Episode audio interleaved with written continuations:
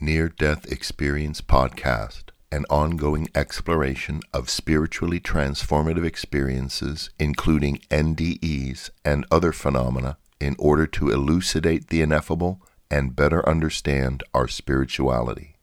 All episodes are available at ndepodcast.org. The views expressed and opinions given by the individual hosts and guests are not necessarily those of NDE Podcast, the NDERF, any sponsors, or for that matter, anyone else. In the end, the only opinion that really matters is yours.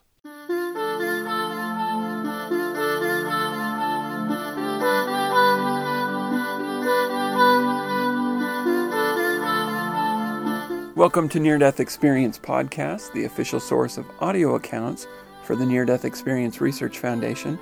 I'm Chaz Hathaway, author of Life in the Spirit World What Near Death Experiences May Teach About Life on the Other Side. Today we're going to share the experience of Terry from nderf.org. Uh, Terry is spelled T E R R E. So I hope I'm pronouncing that right, but we'll go with Terry. So Terry says, It was night. About seven of us kids were playing this game of breathing hard and fast and holding ourselves tight around the chest. The goal was to pass out, and when you did, or if you did, the other kids were supposed to count to ten before trying to revive you by slapping your face. I don't know who introduced the game, but I bet they never played it again because my reaction was so scary for them. I don't remember actually passing out or falling to the ground. I was just suddenly up about 10 or 12 feet looking down on the scene. It was like I was floating face down, though I wasn't directly over my body.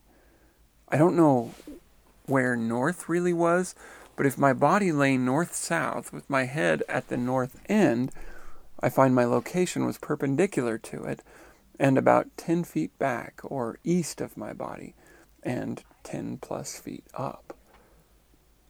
I saw my body lying on the ground, and the other kids circled around and counting. It was night time, but it seemed like the scene below was lit up with the edges soft and feathering into the night. It was like everything was in shades of gray, no color. I could see everything within this lit area very clearly. My first thought was that the only one up there was my eyeballs and me. I knew there was no other physical part of me there, but that it was me up there, and the body below was not me. I could hear the kids counting eight 1,000, nine 1,000, so I may have been unconscious for about 10 seconds by this time. Where I was, it was dark. I was aware that there was a layer between me and the scene below, like a two way mirror, and another opaque layer about 10 feet or so above me. Everything between these two layers seems infinite, or seemed infinite. I felt drawn to the right, though I was not aware of any lights, spirits, or anything else. All the other directions in this plane seemed darker than dark. Nothing there. This direction off to my right, in relation to the scene below, would be the direction my body's head happened to be. First, there was amazement that I was there and looking down through the only physical element I thought I had, my eyeballs. I thought of them briefly as a floating pair of eyeballs there was this great, great feeling of unconditional love. I totally understand what religious people say about God's unconditional love. This feeling that death is going home. It is like being embraced and loved, absolutely. We never belonged anywhere when I was a kid because of all the moving we did as a military family. And my parents weren't affectionate or attentive. None of that mattered up there, though, except that I felt thoroughly loved in that place. More specifically, I felt I was part of that love, that energy. I also felt very wise. As I looked down, I thought, don't worry, it doesn't matter, it's okay. I remember feeling amused when the kids started to panic, but in a compassionate way, sort of tisk tisk. Poor kids, they just don't know. I didn't think of my family at all and how it would hurt them if I died. I didn't think of death at all, really, though I knew the kids were freaking out because they thought I had died. Then suddenly, I was whisked away and felt simultaneously that I was caught in a stream of energy flowing around a planet below and to my left, and also with a giant tree on a hill and all its parts from roots to leaves. At this point, I knew I was pure energy. Infinite, because I could see the planet and was part of this powerful stream of energy. At the same time, I could feel myself part of a peaceful, gentle energy of the tree. This stream of energy was fast and powerful and looked like lights in a wide, bright band out in space, but curving around the planet, which was reddish. I could see other planets and stars, and the space between was black. As part of the tree, I could feel every leaf rustling in the breeze. Then, suddenly, I was back in my body. Now I could see through my eyelids. I remember marveling that I could see through my eyelids at the kids bending over me, but I could not open them or otherwise move. A few seconds later, I was able to open my eyes and sit up. The whole thing must have lasted only a minute or two, and some kids who were just leaving to find an adult came back when I woke up. I tried to explain what had happened, but everyone thought I had faked the whole thing and got mad at me. We never spoke of it after that. I didn't tell my parents, and soon we moved again. A couple of the kids were cousins of mine, but I didn't see them again until I was in my 40s. That is the end of Terry's experience. And there are some interesting things in Terry's experience. Of course, there is the hovering over the body and being filled with absolute unconditional love, which is all very cool and comforting. But there's a couple of things that I haven't heard before that I find in here that are kind of interesting. Terry says, Where I was, it was dark. I was aware that there was a layer between me and the scene below. Okay, so I'm trying to picture this here. Um, so here's Terry floating 10, 12 feet above the ground. But between her and that scene is some kind of barrier that she says, like a two way mirror. And uh, she even goes on to say, and another opaque layer about 10 feet or so above me. And by opaque, she says, everything between these two layers seemed infinite. Now, is she talking like, I mean, I'm trying to picture this. you know that infinite feeling of looking into a mirror that is facing another mirror, and you see this infinite, you know, uh, reflection of mirrors and so forth. Is it something along those lines, but maybe, you know, that these layers that she's in, you know, extend in every direction, at least every lateral direction? Or are we talking about them feeling like three different complete locations that um, if she were to pass from one into the other, one would bring her into this world and its universe, and the other would bring her into another world and its universe? Or are we just talking about there was a sense of infinite about her nature. I don't know. It's not clear.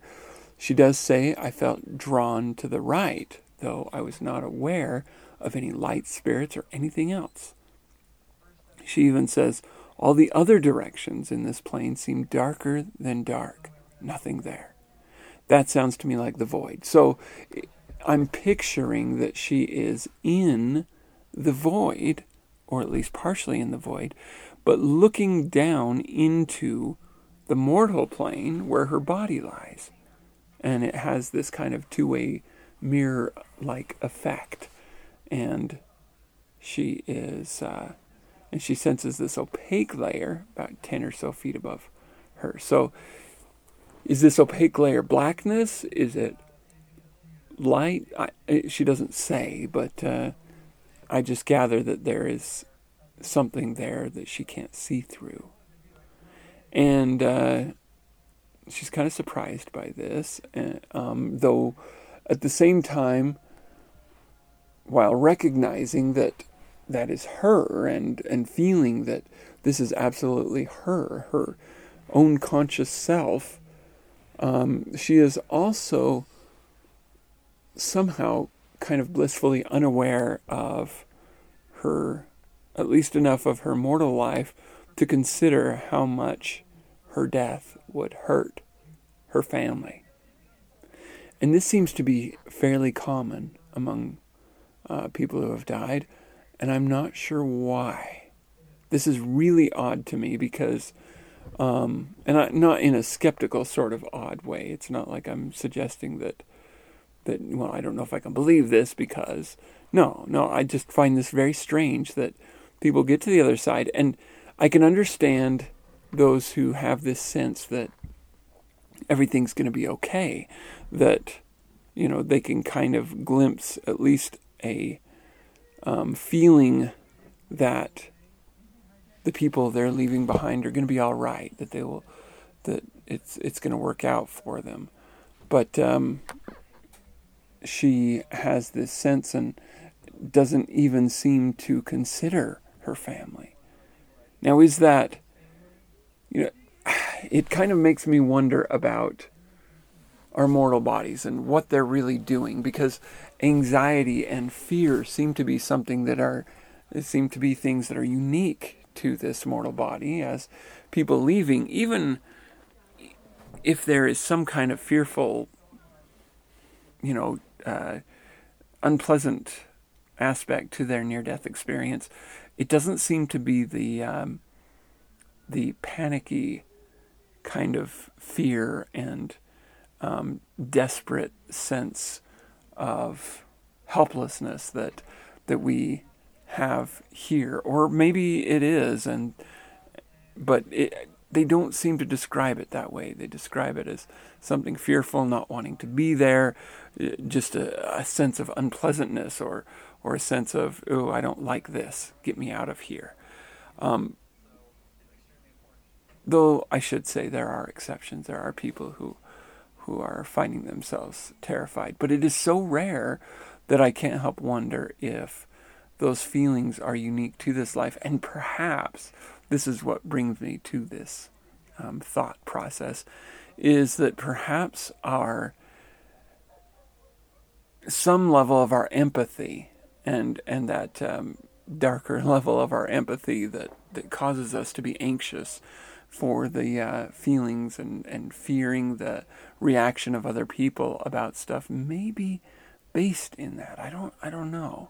I don't know, but uh, clearly it it attests to the idea that once you die, you don't have to, you know, if, if you have a, a loved one who has died, you don't have to worry about them desperately worrying about their family like oh my gosh i can't believe i left them. How could i? Ah they're not what are they going to do? and all this stuff. Because they have this broad infinite um, mindset that seems to keep them feeling content and feeling like oh it's fine. Don't even worry about it. When really everybody here is like oh my gosh you know? Anyway so that's that that's just kind of interesting. Um, she does describe that feeling of love. So it's not like she doesn't have feelings, doesn't have emotions. In fact, they're incredibly intense, but they are feelings of love and, and so forth. And also, and I have heard this a couple of times, when she describes the uh, concerns of the of the other kids, she says she felt very wise. She says, as I looked down, I thought, don't worry, it doesn't matter, it's okay. And she has this, um, she doesn't seem to be concerned about their panic and um, is actually a little bit amused by it in a kind of a compassionate way. And even kind of describes it as this sort of tisk tisk, you know, poor kids, they just don't know. Almost like, um, you know, watching two year olds play and one is devastated because, you know, uh, there's, you know, somebody has a bigger handful of dirt than they do. And it's kind of like, oh child, it's okay. It really doesn't matter. Kind of, kind of thought. And I've heard this um, from people when they are on the other side. They feel, or they just have this sense of wisdom about them that looking at our situation in this life, or at least the situation of their body, and you know, it, they're almost looking at it as, oh, how cute of me to have have thought this, or how cute of me to to have been so concerned about this or that. It's it's almost like we're seeing ourselves as, you know, little children, and on the other side, our eyes open up a little bit more, and we seem to be wiser. So that I don't know. That's kind of interesting. Okay, and then this final part that I find particularly interesting, and I can't say that I understand it, but that's one of the reasons I want to talk about it.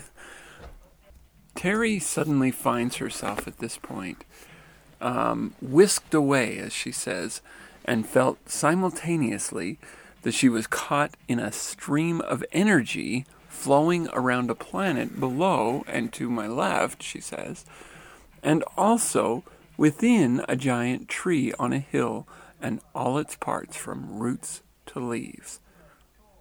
At this point, I knew I was pure energy. Infinite. Okay. So, first off, is this an example of double attention or bi attention, multiple poly attention, whatever you call it, where she is thinking of two things at the same time, experiencing two things at the same time? Or is she experiencing being two different things at the same time? Either herself and this tree, or is she experiencing uh, a sort of metaphorical experience that is real but symbolic of something, which seems to be common in near death experiences? Um, some kind of experience that that while not purely fantasy, um, you know, there is what's happening is happening, but it's being given them as a way to teach or a way to experience something unique. And I don't know if that's what's going on here or not. In fact, I'm having a hard time picturing this simply because of this bi attention thing. Um, it, it appears that she is in two different situations at the same moment.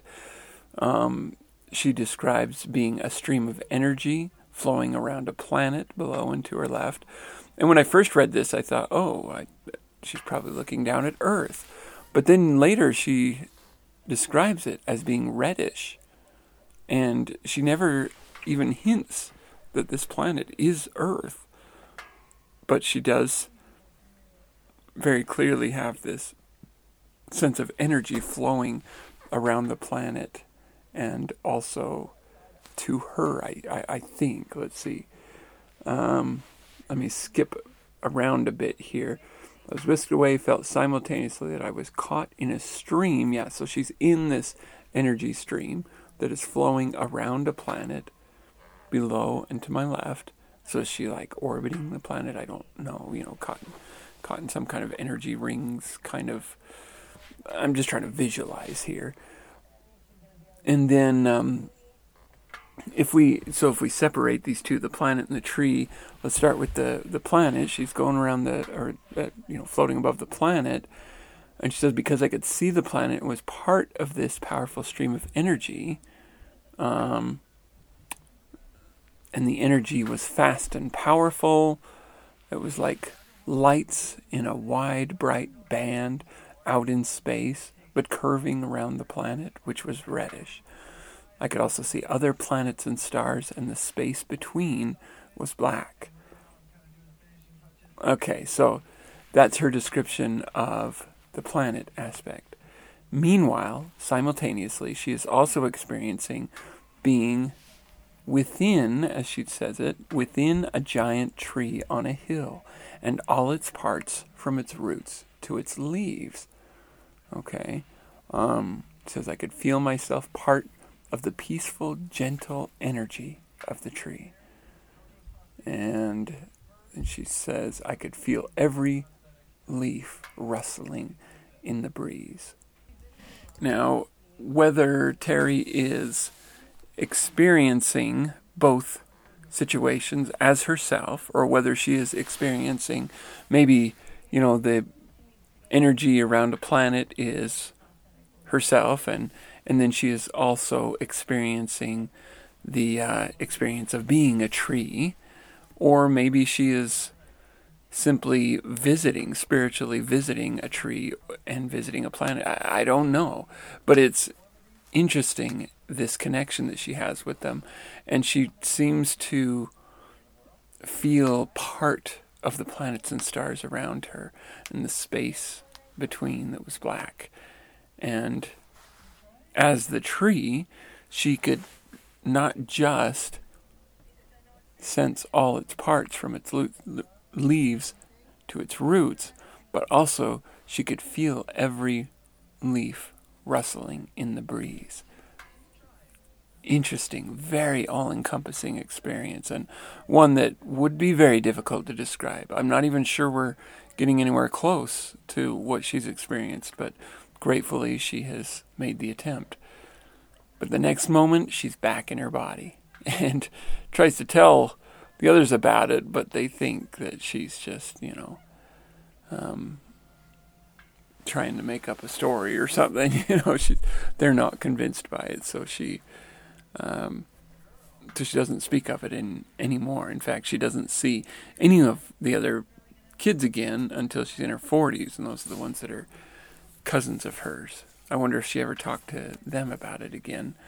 Um, I'm sure it freaked out the cousins pretty dang good. I mean, she's laying there seeming to be dead. Maybe she was for a short time, who knows? But uh, very interesting. Um, the point that I get out of this experience is that we are deeply multifaceted spiritual beings that go beyond just, well, first off, there is a me. She even describes um, being kind of amazed that she must be just a floating pair of eyeballs because that's all she was looking from. It was straight eyeballs, apparently. And she knew that body on the ground was not her. Even though it was her body, she knew that wasn't her. She was up there. And she was very clear about that. But then at the same time, she is also, um, you know, this two way mirror thing going on, the weird, you know, uh, layers and so forth. And then uh, she finds herself being one with the with the space, the planets and stars around her, as well as one with the tree that she seems to be inside of or part of or inhabiting in some way. That tells me that the spirit world is much more dynamic than the physical world. We think of the spirit world being a spiritualish version of mortality. And I think that's fair in some ways, but in other ways, it's quite uh, short of what seems to be possible, I guess you could say. And it makes me wonder how much of that other side of ourselves, other sides of ourselves, even, are somehow available to us here. We hear of people becoming healers or having gifts to hear sense thoughts or feelings, things like that, and um, premonitions of things to come. But even those seem to be more of like kind of a splash of, you know, our, our deeper, truer selves. And so, you know, they're just a, a hint, you know, kind of a, a, a vapor coming off of what we really are. And what is that? We're clearly spiritual beings. But sometimes we kind of limit ourselves in thinking of ourselves as just spiritual beings, even inhabiting a body. We are dynamic, eternal beings that I think in some way go beyond the physical and the spiritual. Some kind of eternal self that maybe extends out to all the other eternal selves in the universe in some way, connected, um, constantly in connection with one another. And how do we tap into that as mortals? I don't know. I don't know. But we get hints of it in these kind of experiences. And clearly, love has something very important to do with it. Anyway, if you would like to reach out to me or John, you can email us, uh, chaz at ndepodcast.org or john at ndepodcast.org. You can support the show by purchasing my book, Life in the Spirit World, particularly the audiobook, but any of them, uh, any versions that you get will help. Also, my album, Home, which it, with the book is available at our website, near-death-experience-podcast.org. You can also become an ongoing monthly contributor by going to patreon.com slash NDE podcast. And once again, thank you guys so much for listening.